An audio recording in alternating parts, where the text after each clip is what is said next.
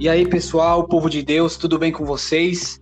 Aqui estamos mais um dia para prosseguirmos no nosso, na nossa série.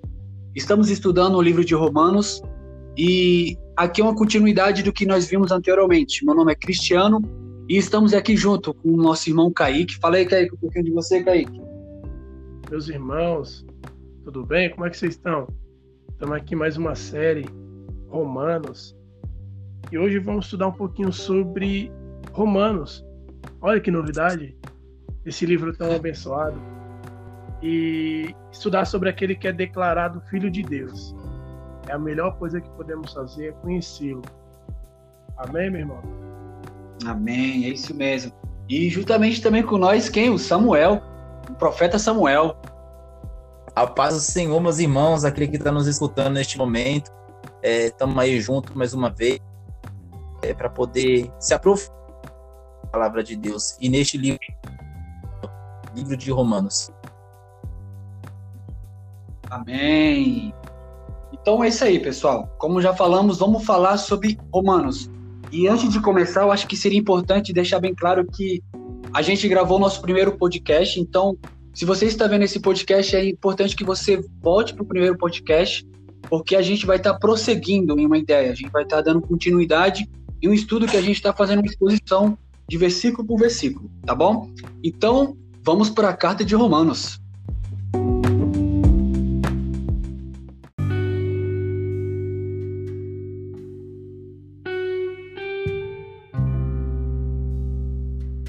Então, começando aqui esse livro de Romanos, você que está nos escutando pela primeira vez, como foi adiantado, nós temos uma continuidade.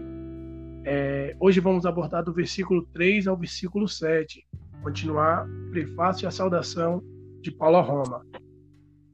É, tem algumas, algumas observações. É, se a gente parar bem, é, você aí na sua casa, pegar sua Bíblia e analisar todas as epístolas, você vai ver que a maior saudação, a maior introdução é essa de Romanos, o maior prolegômeno é, é esse de Romanos. E, e, e, se você perceber, toda a introdução que Paulo faz, ele faz com um propósito, um objetivo. O objetivo é de introduzir o assunto geral que ele vai falar em sua carta, em, no, no, seu corpo da sua carta. Entenderam? Uhum. Então, Sim. se a gente vê o que que o livro de Romanos fala? O evangelho de Deus. Está no primeiro versículo. Fala que Deus prometeu pelos seus profetas segundo versículo. Fala que é acerca de seu filho, terceiro versículo. Nascido da descendência de Davi, terceiro versículo. Então, Paulo tem essa, essa intenção, tá entendendo? Paulo, ele, ele não, o apóstolo Paulo não escreveu nada à toa, sem pensar. Direcionado pelo Espírito, ele fez essa, essas introduções baseadas no que ele iria falar mais para frente. Entenderam? Então, sim, sim. interessante é, vou dar mais um acréscimo. É, esvazia somente de tudo que você sabe de Romanos. Pensa comigo. Qual é o ser, Cristiano? Qual é o, o, o, o maior tema desse, desse, desse livro? Para você, qual é o maior tema desse livro? O evangelho. O maior tema. O maior Sim. tema é o Evangelho de Deus. Sim, amém. E você, Samuel? É a mesma coisa, o Evangelho de Deus. Sim, sim. Observação interessante de vocês. Por quê? Se a gente parar para ver o que o livro de Romanos fala, vai abordar uma gama de assuntos muito grande. Mas o maior tema de, de, do Evangelho é Deus. É o maior de todos. Maior do que o Evangelho de Jesus Cristo, maior do que o Cristo, maior do que a humanidade que caiu. É o Deus que entregou o evangelho através de Cristo para uma humanidade caída, para que ela seja livre do pecado e vá morar com ele. Então a gente vê que sim, o maior sim. tema de todos é Deus. Sim. E, e, e, o maior tema que um ser humano pode pensar é isso, é Deus. Porque é verdade. Porque se a gente imaginar o evangelho sendo que não imagine um Deus do evangelho, isso é algo ilógico. Não tem como a gente imaginar isso. Não tem como eu pensar em um, um, um, um filho de Deus que veio à Terra, sendo que eu não saiba quem é esse Deus, eu não conheça e eu não, não ouça falar sobre ele, eu não busque conhecê-lo. Então, Sim. o maior tema de Romanos é Deus.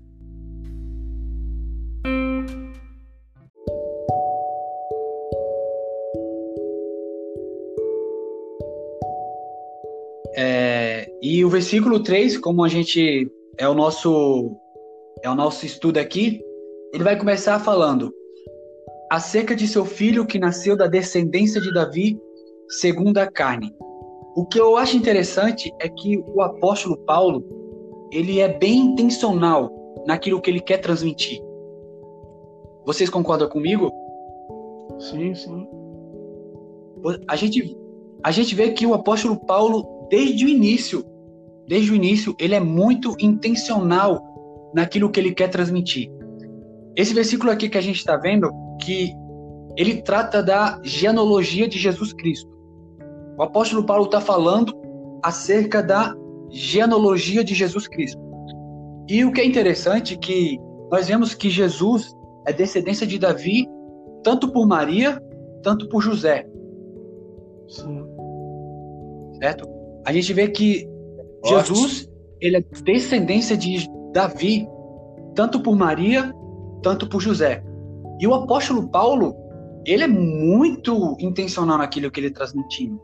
Porque nós vemos que o Antigo Testamento fala de um rei parecido com Davi.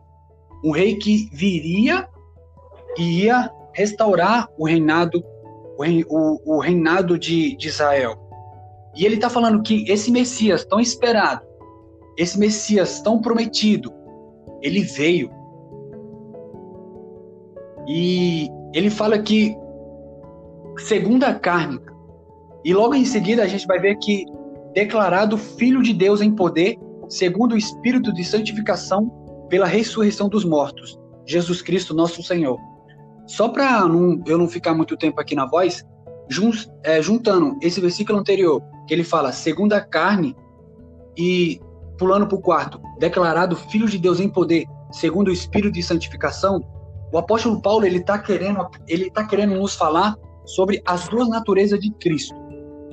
Jesus Cristo era a promessa prometida que viria através da linhagem de Davi e que ao mesmo tempo ele é filho de Deus Todo-Poderoso, porque nós vemos que Jesus ele não foi gerado através de uma intimidade entre casal.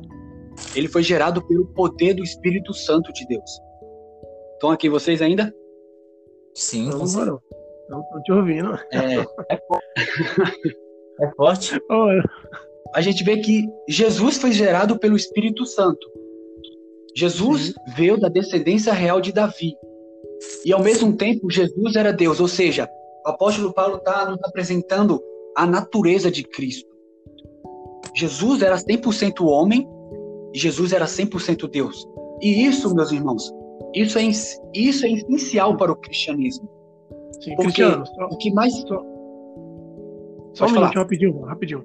Só para esclarecer o que o Cristiano está falando, quando ele fala gerado, fala gerado da mulher, tá? Gerado do, do gerado fisicamente, pois ele, Deus o gerou na Isso. eternidade. Está com Deus Isso. desde a eternidade, tá?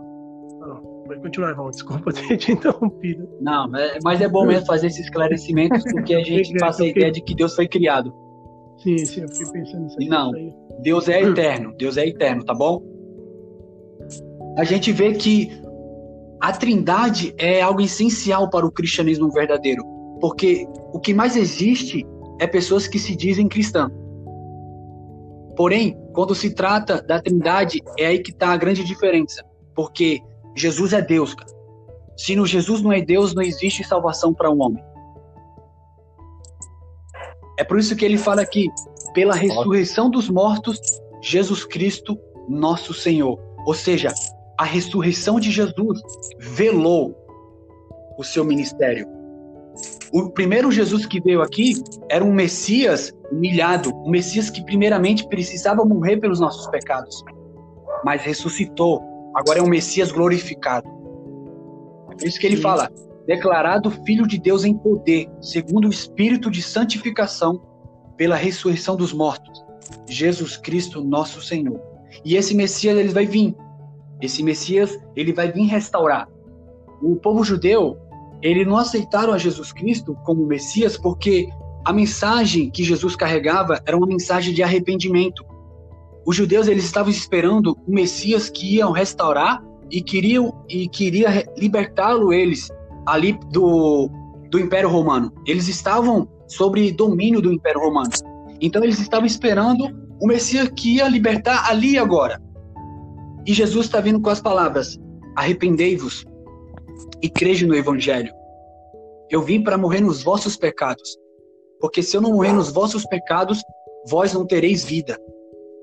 Assim como Moisés levantou a serpente naquela cruz no deserto, assim importa que o filho do homem seja levantado. Ou seja, a gente vê que o Messias que veio primeiramente foi o Messias para morrer pelos nossos pecados, porém ressuscitou para nos justificar diante de Deus. E agora está glorificado à destra do Deus Todo-Poderoso.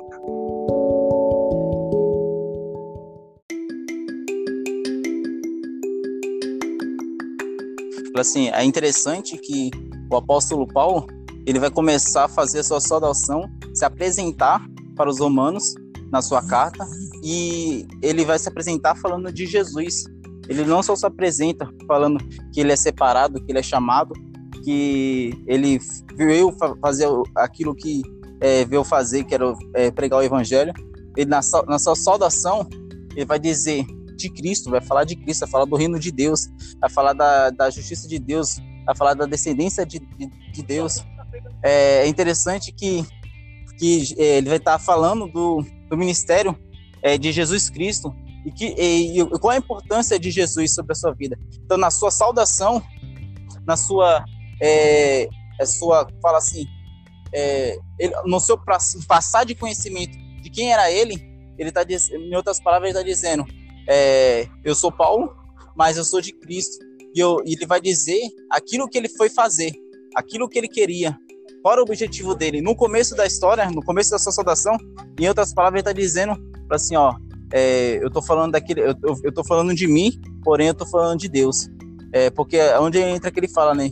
É, eu não vivo, eu é, é, não vivo mais eu, mas é Cristo que vive em mim. Então por isso que na saudação dele, ele já, já inicia falando assim, ele não só fala Sim. dele, mas fala de Cristo, porque ele, ele tá vivendo mais, Sim. tá vivendo Cristo. Forte.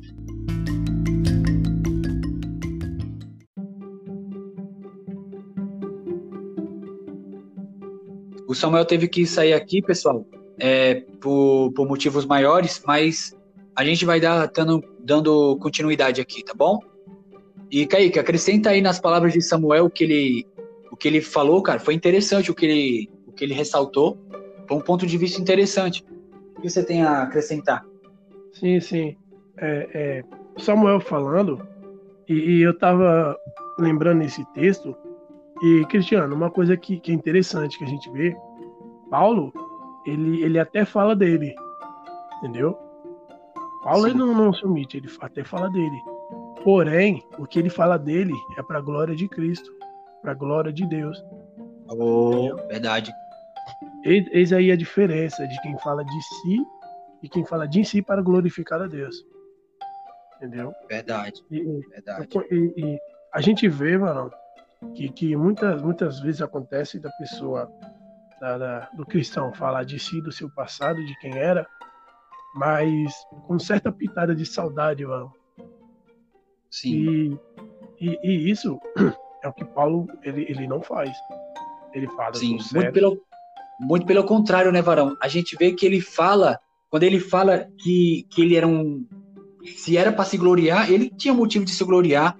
Ele era ele era bastante zeloso, era bastante cuidadoso, e ele vai falar que, cara, tá vendo tudo isso? Eu considero como esterco por conhecimento de Cristo. Isso é louco. Sim, sim. Tudo, é tudo perda, bom, pelo conhecimento de Cristo. É, quando ele diz esse perda, né, ele tá falando do, do da sua vida farisaica. Sim. É que a gente sim. entender isso também. E, mas sim. uma coisa que é interessante, Cristiano, é, vocês estão nos ouvindo, é que ele até fala dele, mas para a glória de Deus. Porque, porque essa, essa, essa, forma de falar de si é uma linha tênue entre querer glorificar a Deus e glorificar a si. Entendeu?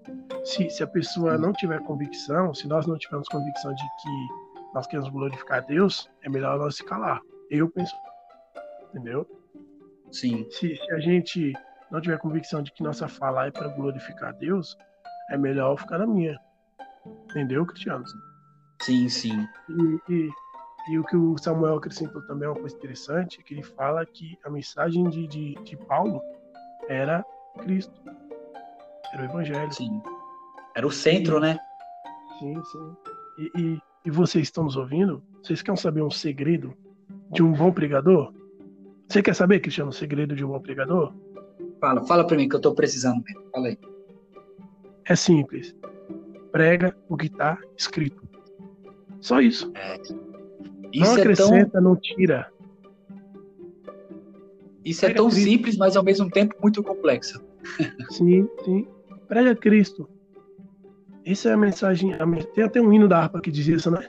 O tema do bom Sim. pregador, a cruz. E, e Cruz de isso é Cristo. interessante. Você quer ser um bom pregador? Prega sobre Cristo. É o básico. Prega sobre Cristo, prega sobre a cruz, sobre o Evangelho, sobre quem é Cristo, quem é Deus. Prega sobre isso. Creio que isso fará efeito nos corações de quem estiver ouvindo. Amém, Cristiano? Amém. Vamos dar prosseguimento aqui na, na leitura. É, versículo 5 está escrito assim na minha Bíblia: pelo qual recebemos a graça e o apostolado para a obediência da fé entre todas as gentes, pelo seu nome. É interessante que, que Paulo fala que por quem eles receberam a graça. No versículo anterior ele diz Jesus Cristo nosso Senhor. Então ele dá essa continuidade, pelo qual. Ou seja, quando Paulo recebe essa graça, ele entende de quem veio. Ele sabe de quem veio. E ele sabendo de quem veio a graça e o apostolado, ele sabe o objetivo. O objetivo é para a obediência da fé. Entendeu, sim, Cristiano? sim, sim. E, e aí que mora o grande, o grande segredo, porque muita gente entende que graça não necessariamente tem responsabilidade. Muito pelo contrário, cara. A graça verdadeira, ela te torna responsável. Ela te torna Sim, consciente. Sim. É a graça barata, né, que muitos pregam. Exatamente, como é, Hendrik Bonhoeffer fala, né? Ele fala que existe uma grande diferença entre a graça barata e a graça preciosa. A graça preciosa é aquela que quando você entende, você já não anda em santidade porque você tem que fazer. Você já anda em santidade porque você quer. Enquanto que a graça barata é aquela graça que te fala, ah, você não precisa fazer mais nada, você está ausente. Simplesmente aceite. Isso é o, é o quê? Isso são os dois polos, certo? A libertinagem, certo? Que fala que nós somos salvos mediante a graça, não precisa, a gente não precisa fazer nada. Simplesmente aceitamos. Isso é uma grande heresia. Isso é uma grande heresia, porque fala que Jesus fez tudo, porém a gente não precisa fazer nada. Tá mentindo. Porque o apóstolo Paulo vai Tiago, o apóstolo Tiago vai falar que a fé sem obras é morta. Por quê? As obras vêm falar para nós que a nossa fé ela está viva. É através das é através das nossas obras que testifica do Deus de amor que nós acreditamos. Porque não faz não faz sentido a gente acreditar num Deus que é porém não demonstramos amor para o nosso próximo. Porque a palavra de Deus fala que todos foram criados à imagem e semelhança de Deus. Ou seja, se eu amo a Deus e não amo o meu próximo, eu estou me iludindo, porque esse meu próximo foi criado à imagem e semelhança de Deus. Então, essa posição acaba se contradizendo, se contradizendo em si mesmo, entendeu? Tipo, eu usei esse exemplo para deixar mais claro aqui para nós. Sim, sim.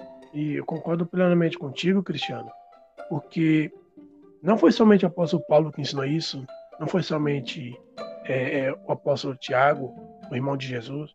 O próprio Cristo fala isso. Se, se lembrar lá do Sermão da Montanha, Cristo fala o quê?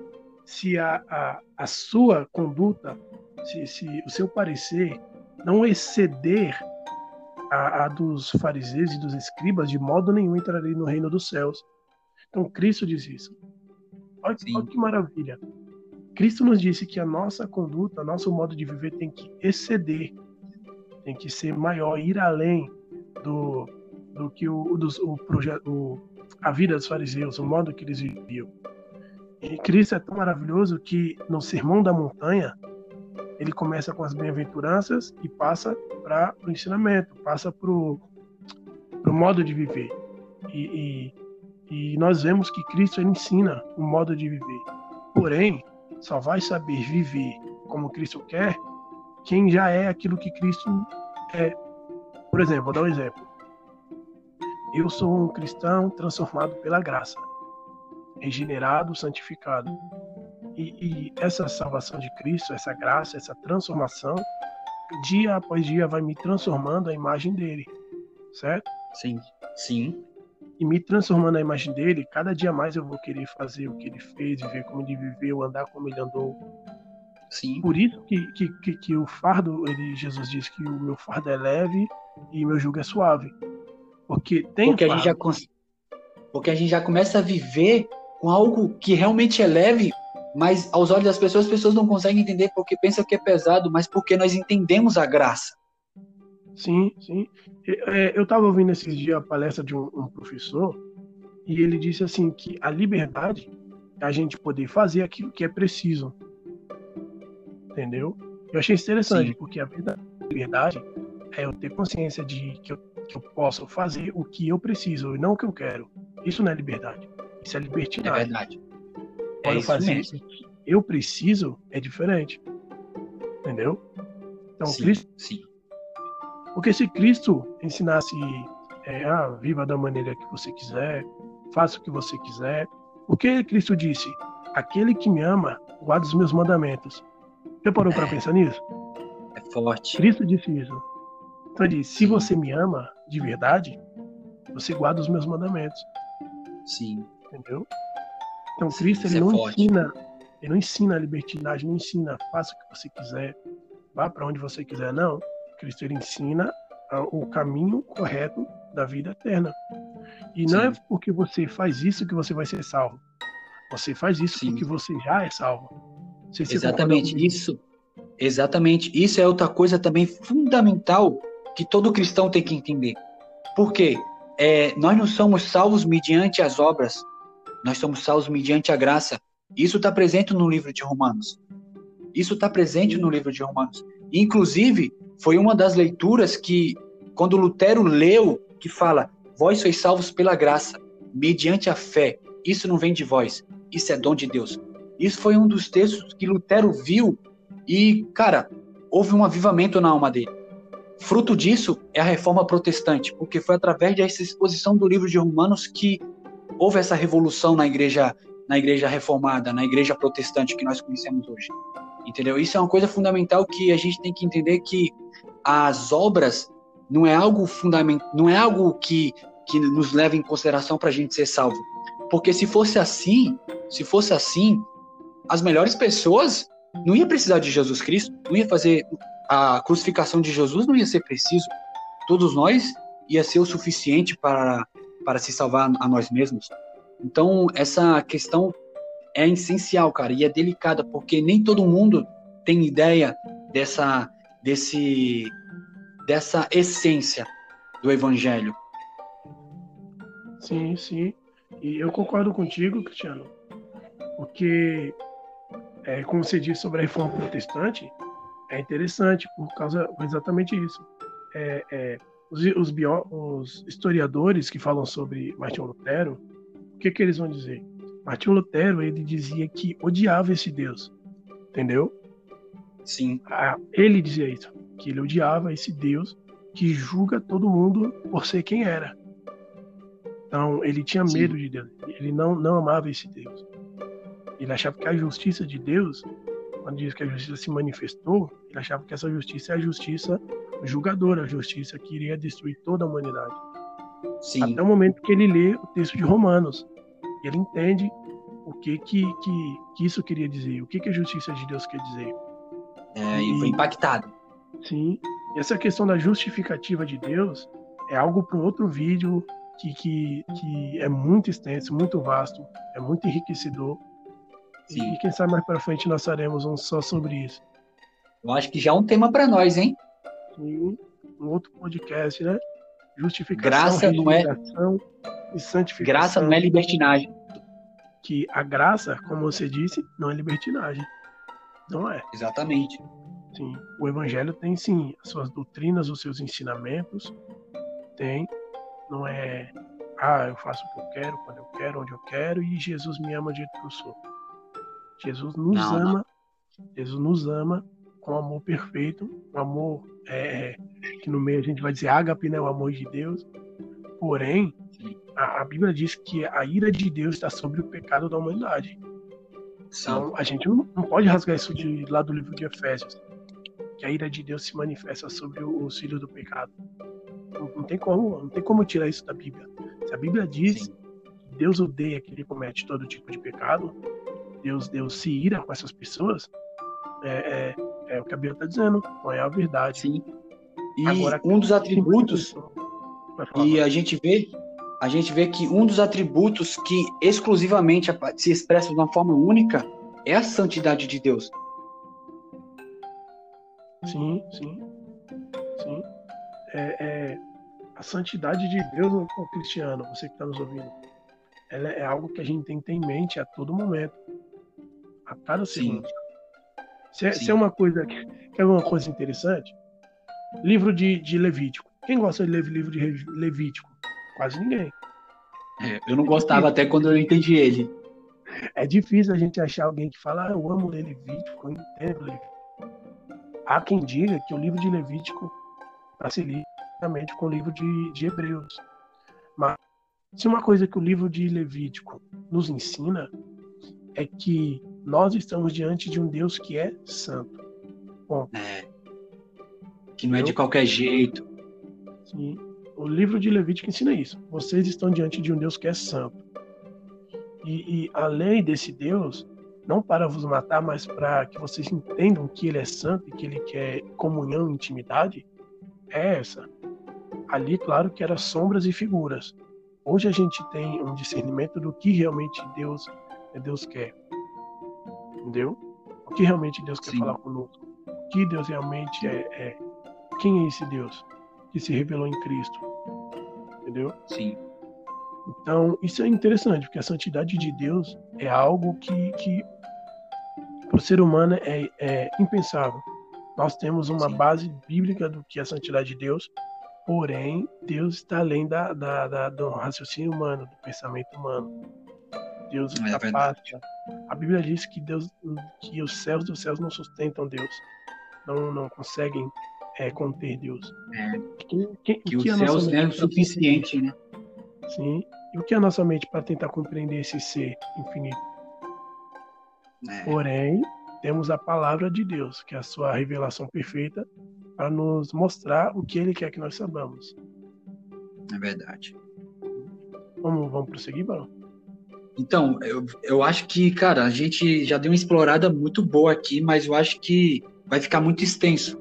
Acho que seria legal a gente terminar aqui para depois dar continuidade, porque tá muito, tá muito legal essa exposição, cara, porque a gente vê que quanto mais a gente cava, mais tesouro se a gente a gente acha.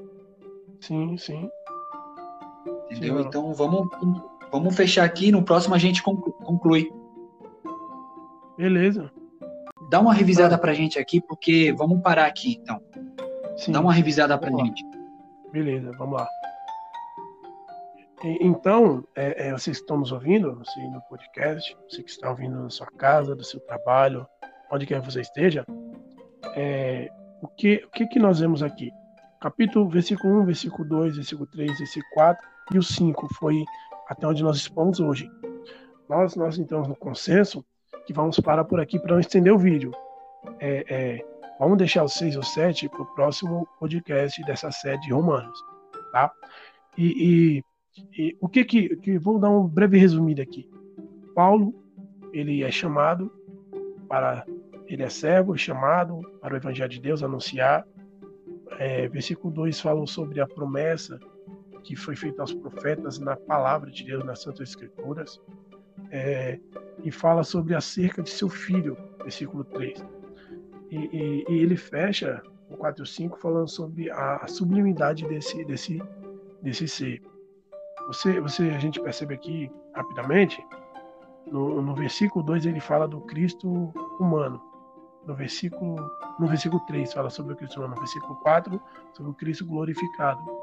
Como foi, foi falado no início, é, a termos técnicos, esta, esta doutrina é chamada de união hipostática, que é a união entre a natureza divina e a natureza humana de Cristo. Sim. E nós vemos que esse Cristo, ele nos deu a graça, deu ao apóstolo Paulo a graça e o apostolado para a obediência da fé. Não a libertinagem, mas a obediência à fé. E, e aqui, a, a, fins de, de momento devocional, é, pensa um pouquinho. Você está obedecendo à fé? E se você está, você está obedecendo por obrigação ou por amor? Hein, Cristiano? Isso, isso é uma, uma pergunta que é, que é profunda. Muito bom, muito bom. Porque eu posso estar obedecendo à fé, porém por obrigação. É eu, posso, eu posso deixar de, de, de, muitas coisas de lado, porém por obrigação. E isso é o que Deus Sim. não quer. Deus quer Sim. que nós deixemos de falar eu não posso para começar a falar eu não quero. Exatamente, cara. Essa é a essência. Sim. Ah. Isso, é, isso é relacionamento com Deus. É. Relacionamento com Deus é nós deixarmos do legalismo, falar eu não posso porque Deus vai tirar, eu não posso porque Deus vai me punir, porque eu vou para o inferno, e começar a ter a mentalidade de eu não quero, porque isso vai entristecer aquele que me salvou. Eu não é. quero pecar, porque foi esse pecado que matou meu Cristo. Foi por causa desse pecado que ele tá na, que ele foi para a cruz e morreu. É verdade. Então, e, e, Cristiano, como a gente adquire esse pensamento? A gente adquire esse pensamento quando a gente é, a gente torna claro o que, que nós somos. A Bíblia vai falar que Jesus veio nos reconciliar com Deus. Mas ao mesmo tempo Jesus fala que nós fomos adotados por Deus. Nós fomos justificados por Deus. E a mentalidade que, que nos capacita para tirar a palavra que eu não posso e colocar uma palavra que eu não quero é uma mentalidade de filho. É quando a gente começa a pensar de, cara, eu sou filho de Deus. Tem ideia do peso dessa declaração? O peso dessa declaração de tirar eu não posso para colocar uma palavra eu não quero. Porque, cara, um Deus criador dos céus e da terra outrora olhou para a humanidade totalmente pecadora, enviou seu filho para morrer pelos seus pecados, restituiu-os como filhos e nos deu a oportunidade de chamarmos ele, ele de pai. Isso é, isso é muito, isso é impactador. É impossível a gente ter uma mentalidade de, de, de legalismo, uma mentalidade de libertinagem, quando nós entendemos que nós somos filhos de Deus a gente começa a andar não com peso de eu não posso, eu não, eu não posso, ai, eu posso. Não, cara. A mentalidade muda drasticamente. Então eu convido você a se posicionar diante de Deus como filho. Então, pessoal, foi isso daí. Eu espero que vocês tenham gostado e fique conosco que a gente vai dar continuidade nessa série. E a gente está com a gente tá com um cronograma de ficar colocando é, podcasts toda segunda e toda quinta. Então, fica aí, é, segue a gente lá no Spotify, no Instagram também, Imersão Teológica, e no Facebook também, não é, Kaique? Explica mais para nossos ouvintes aí. Essa nossa página, Imersão Teológica, segue a gente que vamos estar sempre postando conteúdo, é, dizer também dicas de, de, de comentários do que vocês querem que a gente converse, que a gente fale, temas, que isso aqui é feito para vocês para a glória de Deus principalmente, primeiramente, e para vocês, o nosso crescimento espiritual. Entendeu? Então, então desejo a vocês que, que Deus abençoe a cada um. Obrigado por ter nos escutado durante esse tempo, temos passado este momento com vocês. Continue nos acompanhando. Creio que Deus irá acrescentar bênçãos sobre a vida de vocês. Amém. E é isso daí. E é isso daí. Juntos fazemos parte da imersão teológica. É isso aí. Tamo junto, pessoal. Glória. A paz do Senhor.